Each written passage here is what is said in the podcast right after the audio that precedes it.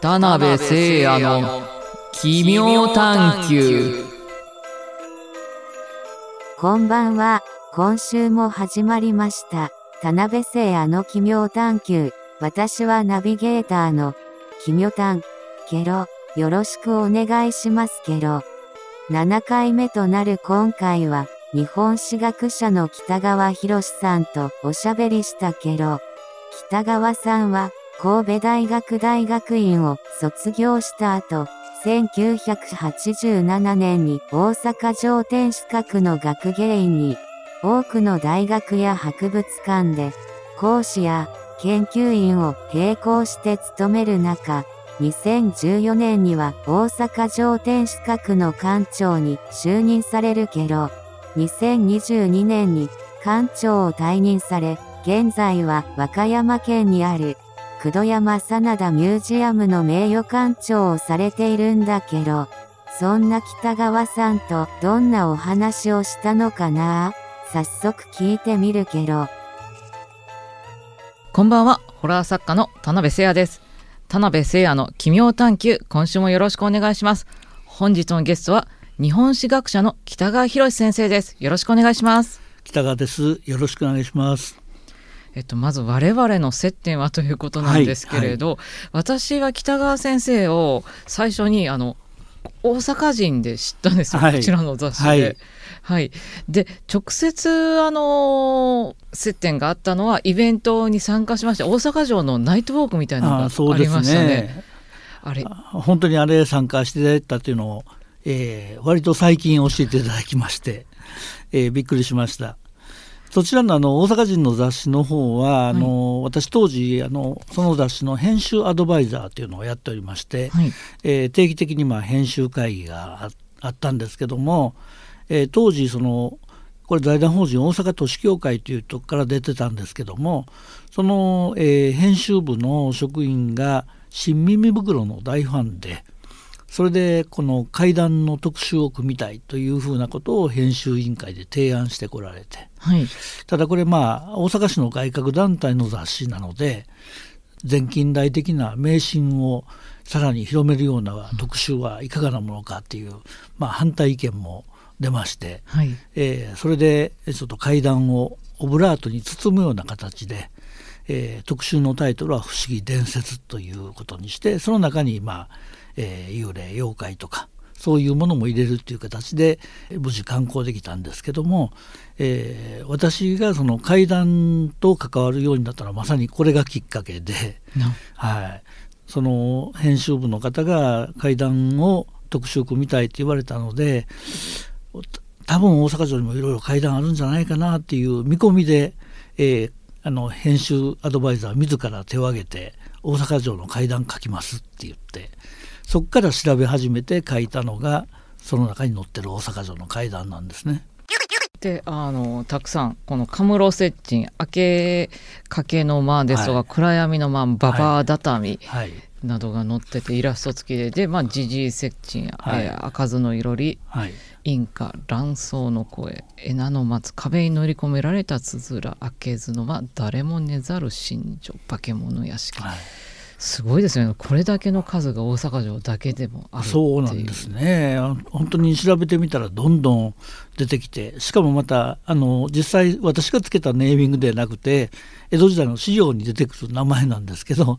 ババア畳とかジジイ接近とかすごく面白い名前がついていてはい非常にあのやっていて調べていて面白かったですね。ええはい今から20年前で20年の間に随分階段のイメージも変わったなと思ったのと大阪城の階段ナイトウォーキングみたいなのに参加したのもすごい人数でしたよね。そうなんですね。あのあれ私が企画をして、そして新民袋の著者の一人である中山一郎さんとか、はい。えー推理作家のアリスガーリスさんにもご参加いただいて、えー当初3人で定談をして、そこから、えー夜の大阪城の怪談スポットをみんなで巡るというそういう企画だったんですけどまあとにかくあの全国各地からお客さんがお越しになってあの真っ暗な大阪城の中をぞろぞろとみんなで歩くという 不思議な光景がありましたですけどね。ね、はい、楽しかったです。であの早速あの北川先生に大阪城にまつわる会談をいくつかお聞きしたいなと思っているんですが、はいはい、よろしいでしょうか？はい。まあ、あの先ほどあの出てきました「えー、ババア畳」なんていうのはなかなか面白いすごいですよね、えー、かなと思うんですけど、はい、あの大阪城の本丸御殿というのは本来あの、えー、大阪城にやってくる将軍が使うための御殿で、はい、普段は誰も使えない状態にあって、はい、警備の人だけがこの、えー、いると。そんな状態なんですけどで使わない部屋がいっぱいあるんですよね。えー、である部屋の中にその馬場畳という何枚も積み重ねられた古畳があって、はい、でその上そこに妖怪が現れるという噂があったんですけど、はい、えー、柔術の心得のある、えー、渋川万五郎というその旗本がそんなやつ出てくるもんだったら出てこいという形でその古畳の上に寝たんですよね。そしたらあの白髪のおばあさんの妖怪が現れて、えー、胸を上から押し付けてきて、えー、柔術の心のあるこのバンゴロでも全く太刀打ちできずにやられてしまうというそんな会があったそうなんですね。これがババア畳というその、えー、階段です。はい、それから、えー、カムロ雪心というおかっぱ頭の、えー、幼い少女の幽霊が出てくるっていうそういう、えー、場所もありまして、はい、でそれも、えー、勇猛果敢な旗本が、えー、なんだそんなものっていう形であの行くんですけども、えー、やっぱりあのそのおかっぱ頭の、えー、妖怪が現れてびっくりしたってそういうふうなことが書かれています。はい、はい、そういうのがいろいろありましてあの江戸時代の大阪城っていうのはあの将軍が城主なので普段城主がいないお城なんですね。はい、それで城代とか常磐とかカバンとかそういう役職に就いた人が入れ替わり立ち替わりやってきて彼らが大阪城で経験した会談を江戸に帰ってしゃべる、そして、えー、江戸城の中でそれが話題になっていろんな人が書き残してるそういうところからこういう会談がいっぱい出てくるんですけどね。えー、日本で一番階段が多いお城ではないかと。そうですね。私はそう思いますね。有名な例えば姫路城なんかでもお坂部明神とか、お菊井戸とか、まあ、思いつくので2つぐらいしかないので、うん、こんなあの、えー、10を超えるような、えー、階段のある城っていうのは他ちょっと私はあの知らないですね。そうですね。私実はとある出版社がお城の階段の依頼を受けて今調べてるんですけど、はい、先日滋賀に行って彦根城にあののこと詳しい方のお話を伺ったりしたんですけど、うん、階段は特にないって言われてしまいましたね。やはり大阪城はあの大阪冬の陣夏の陣という非常に大きな戦いの舞台になって、はい、たくさんの人たちが亡くなっていると。まあ、と特にやっぱり、えー、豊臣秀吉から徳川家康は幼い秀頼の将来を託されるわけですけどその秀吉の遺言を保護にしてあろうことか秀頼を殺してしまって豊臣家を滅亡させると。そしてまあ大阪城を家康が手に入れるわけですけど、えー、大阪城に着任してくる大名旗本たちはみんな徳川の普代の、大名旗本たちなので彼らはやっぱりこう心の中にも、えー、徳川家が豊臣家に対してやった裏切り行為っていうのにあの心の呵責があったんじゃないかなと。それでお化けがどんどんいろいろ現れてくるんじゃないかなと。明らかにこれ豊臣家の亡霊が出てるんですけどね。はい、はい、なるほど。そういう歴史的なあのバックグラウンドあるからこそ、はい、このような階段がたくさん生まれた可能性が高いと。なんかあの乱争の声っていうのはあの戦争の時の声が聞こえてくるというふうな、そういう現象だったようですし、えー、大阪城の本丸の周囲にあの南側ですけど空堀になってるんですけども、はい、そこの空堀からは引火といって火の玉がこう、えー、現れると。でそれは豊臣方の将兵が流した血が地面に染み込んでいてそれがあの因果となって現れるんだってそういうふうな解説がやっぱり書いてあるんですよね。私京橋に住んでましてあの、近くに大長寺さんがあるので、はい、あの大阪の陣で亡くなったあの武士が大きな鯉に転生をして、はい、その鱗は残されているんですよね。うん、であの今もその武士のあの巴門が入った大鱗がその声がいた証拠として、あの小いつかとともに残っているんですけれど、はい、そういうふうにねあのやっぱり大阪夏の陣冬の陣とかあの大阪の陣の記憶が生み出した階段っていうのはあちこちにあるんだなと。そうですね、まあ、実際あのこの階段が生まれる江戸時代にこういう階段よりもう少し早い段階で、はい、えー、大阪城はあの落雷で天守閣が焼けたり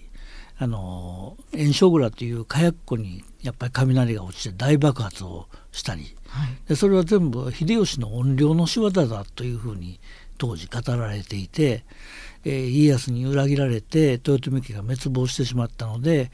秀吉が怨霊になったと。それがそのさまざま徳川家に災いをなすんだというのが当時こう共有されてるんですね徳川方の中でね。だそういうふうな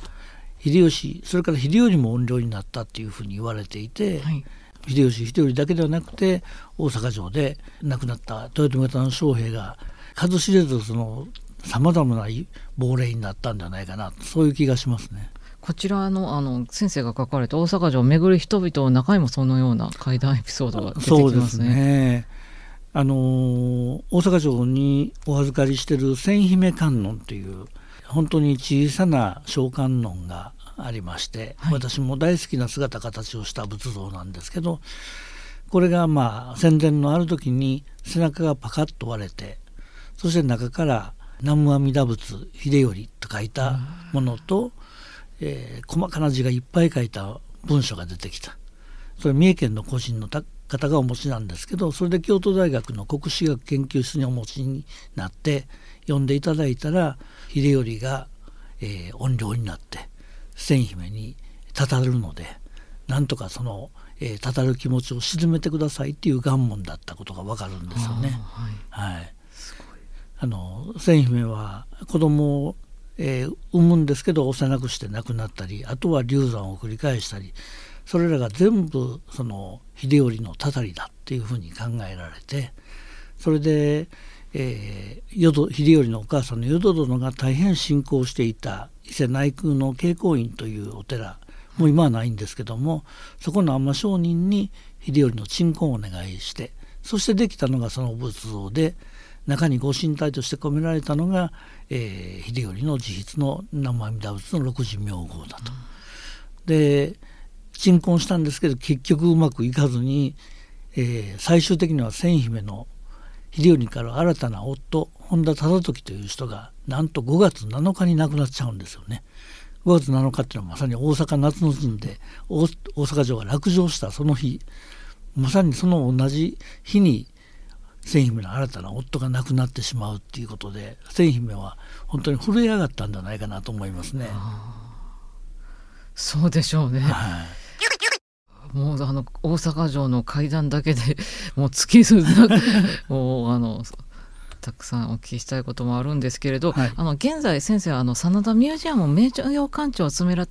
ていらっしゃいますけれど、はい。えあの久野山にまつわる不思議な話や真田丸に関するお話もお伺いしてよろしいでしょうか？はい、去年の今頃でしたかね。あの毎日放送さんのラジオでえー、茶屋町会談アカデミックナイトっていうのを、はい、に出演させていただいて田辺さんともご一緒させていただいたんですけどその時ご一緒した、えー、松原谷さんから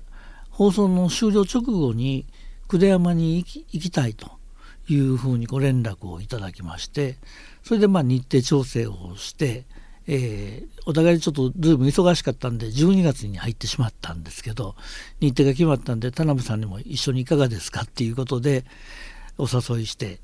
えー、3人でね一緒に久山を回ったんですけど一番最初に、えー、行ったのは久山町の隣にある橋本市のカムロというところのカカ堂という、えーまあ、お寺でして、まあ、これはあの室町時代に非常に、えー、流行った説教という、えー、文学交渉文学があるんですけど口で伝える文学ですね。語りの文学。その、えー、説教の中でもとりわけ有名なものが五説教と言われるんですけどそのうちの一つがカルカヤ同心。カルカヤという説教でその舞台になったのがこのカルカヤ堂なんですけど、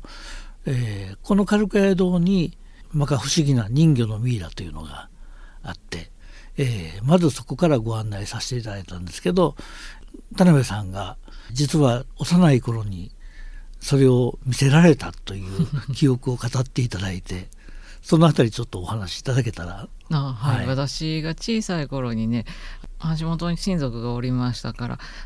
で連れてってもらったんです。で今日はね人形を見せてあげるよって言ってあのリトル・マーメイドみたいなねあの人魚姫を想像してたんですよ。でワクワクしててねわこの世界に本当に人魚のお姫様がいるんだって。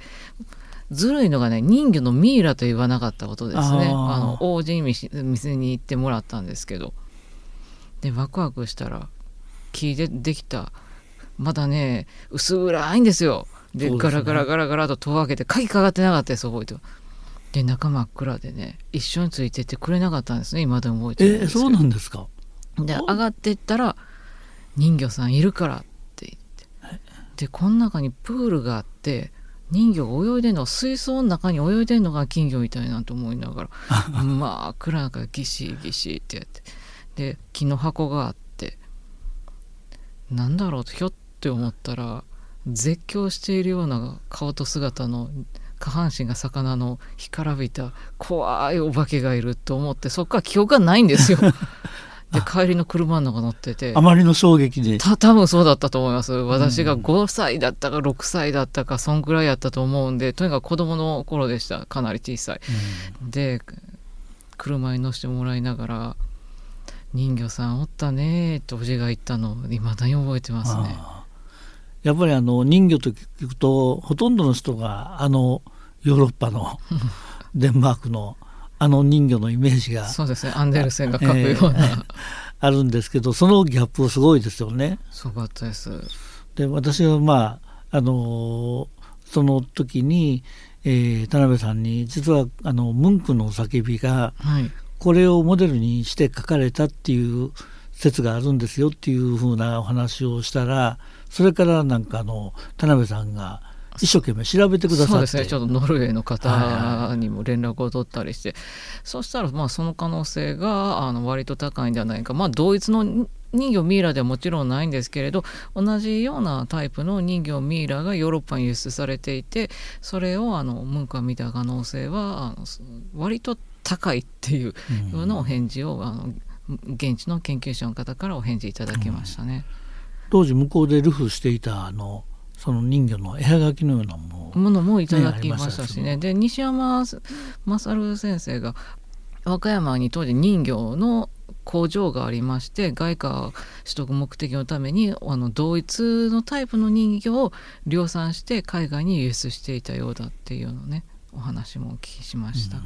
うん、そういうあの人魚というイメージでいくと衝撃を受ける人魚のミイラっていうのをえー、ご覧いただいて田辺さんは小さい時に見た記憶があったんですけど松原谷さんはその時が初めてですごい驚いておられましたですね。私谷さんが驚いた姿初めて見ました、ね、そうですか。別の番組のロケであのはあの薄暗いあの廃校をあのリノベーションした小学校で、はい、夜中お化け屋敷みたいに散策して行こうっていうような番組がありまして、うんその時撮影でご一緒させていただいたんですけどやっぱり事故物件にお住まいだからか全然暗い真夜中の小学校とか恐れないんですよ廃墟とかも。スタスタスタスタって平均歩いてるその動じない松原さんがあのミイラを見てあれほどの衝撃のリアクションをされてたんですよね。ね驚きましたね。びっくりしちゃいました。それからあのそのカルカイドの人魚のミイラをご覧いただいた後はちょっと久出山を通り越して、えー、向こう側の隣にある桂木町というところの、えー、ニュー坂殿神社の中の釜八幡というのをご覧いただきました。あれもすごかったですね釜がびっしり。はい、はい、まあ、あの大阪ですと、えー、円寿庵さんという、えー、お寺の中に釜八幡っていうのがあって、まあ、縁切りですごく有名なんですけど、えー、どうやらその釜八幡の本家が葛城町の今はニュー坂殿神社の境内社になってるんですけど以前はちょっと、えー、境内社ではない形で祀られた、えー、そういう、えー、ところをご覧いただきました。あのえのきの木に、えー、釜を打ちつけるというかそうした釜がこの刺さるんですけど、えー、大きな、えー、木に無数のこの釜が刺さってるというそういう凄まじい光景をねご覧いただいたんですけどね。その後なんかあの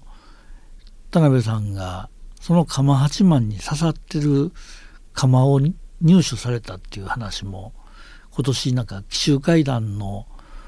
発売記念のトークショーの時にご覧、ね、見せていただきましたけども、まあ、最近のものなのか古いものなのかわからないけど一度あの木を移し替えることがあったそうで、はいはい、その時に一回全部抜いてでもう一回刺し直してでその抜いた時にはたたりのようなことが起こったっていうのとその時に抜いた鎌ではないかというものがうちに伝わっていたのだってお送りいただいたのとあと、まあ、純粋に釜打ち祈願をしたんだけれど願いが成就せずえのきのご神木から弾き出されてしまったのでそれをお送りしますってあの初恋の思い出が詰まっていますって言って初恋の相手をね諦めようと思って木に打ち込みに行ったっていう方からね送り送っていただいて甘酸っぱい恋の思い出を詰まった釜ですってお手紙と一緒に。びっくりしましたね。それをあのえー、大阪からあの電車にあの乗って釜を持ってこられたんですよね、はい、そうですそうです。あの警察官の横を通る時にあの心臓がドキドキしました。何持ってるって。で一応ねあのすぐ取り出せないようにあの刃の部分はガムテープと段ボールで何重にも巻いてぐるぐるにした上に袋を二重に口を縛ってカバンの中には入れたんですけれどこれ今草刈りに今行く行きますって言って嘘みたいやし 実際ボロボロさいてるし。そうですよね、えー、これでしょっぴかれて先生とのイベントに遅れたら、うん、なんて言い訳をしようって思ってましたね。あのあちらのその葛城町の釜八幡はその釜を打ちつけて願いが叶う時にはどんどんどんどん深く入っていって叶わない時にはこう弾き出されてくるとそういうふうな信仰があるんですよね。はい、であまり向こうの方は大阪の円珠庵のように縁切りっていうのは強く主張されてないですよね。そうですね。なのでどちらかというとポジティブな願いが込められたものが多いようですね。うん、はい。まあ、大阪のあれも円珠庵のものもいつからそういうふうに縁切りになっていくのかちょっとわからないんですけどもね。伝承ではあの演者の場所っていうのは真田丸のすぐ近くだったので真田幸村が冬の陣の時に戦勝祈願に、えー、鎌を投げつけて無事刺さって真田丸の合戦で、えー、徳川方の大軍相手に大勝利を得たと、まあ、そういうふうな話があるんですけどいつしかそのそういう戦勝祈願から縁切りの方にシフトして今はもっぱら縁切り進行ですね演者の方はね、うん、そうですね。でもあそこは絶対撮影禁止なんですよね。昔は撮影できたんです、ね、できたんです。はい。私があの、えー、大阪市内寺町を中心に調査をした時にはまだ撮影可能だったんですけど今はもうやはりその絵馬にこのいろんな祈願の内容が書いてあるのでそちら側をやっぱりプライバシーに差し障るということで撮影してもらったら困るということになってるようですけどね。なるほど、はい、そしてですね、はい、あの過去に私の友人が北川先生の真田幸村と大阪の陣名称伝説の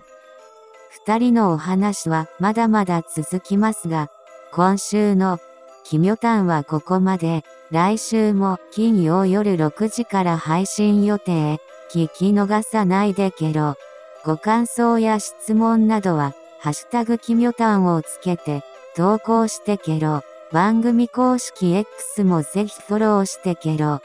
また、この対談の動画版は YouTube チャンネル、田辺聖あの奇妙探求で公開中。1200人以上の人がチャンネル登録をしてくれて、とっても嬉しいけど、まだの人もぜひ登録お願いしますけど。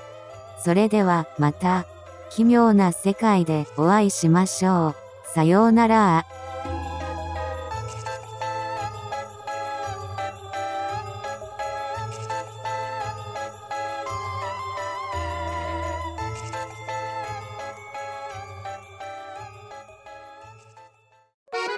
MBS アナウンサーの松井愛です。アラフィフアナウンサーが少し込み入った話しちゃってます。誰とどんな話をしよっかなついつい言い過ぎちゃうかも。アラフィフアナウンサー松井愛の少し愛して込み入った話は毎週土曜日正午に更新聞いてね。あ、フォローも絶対絶対してね。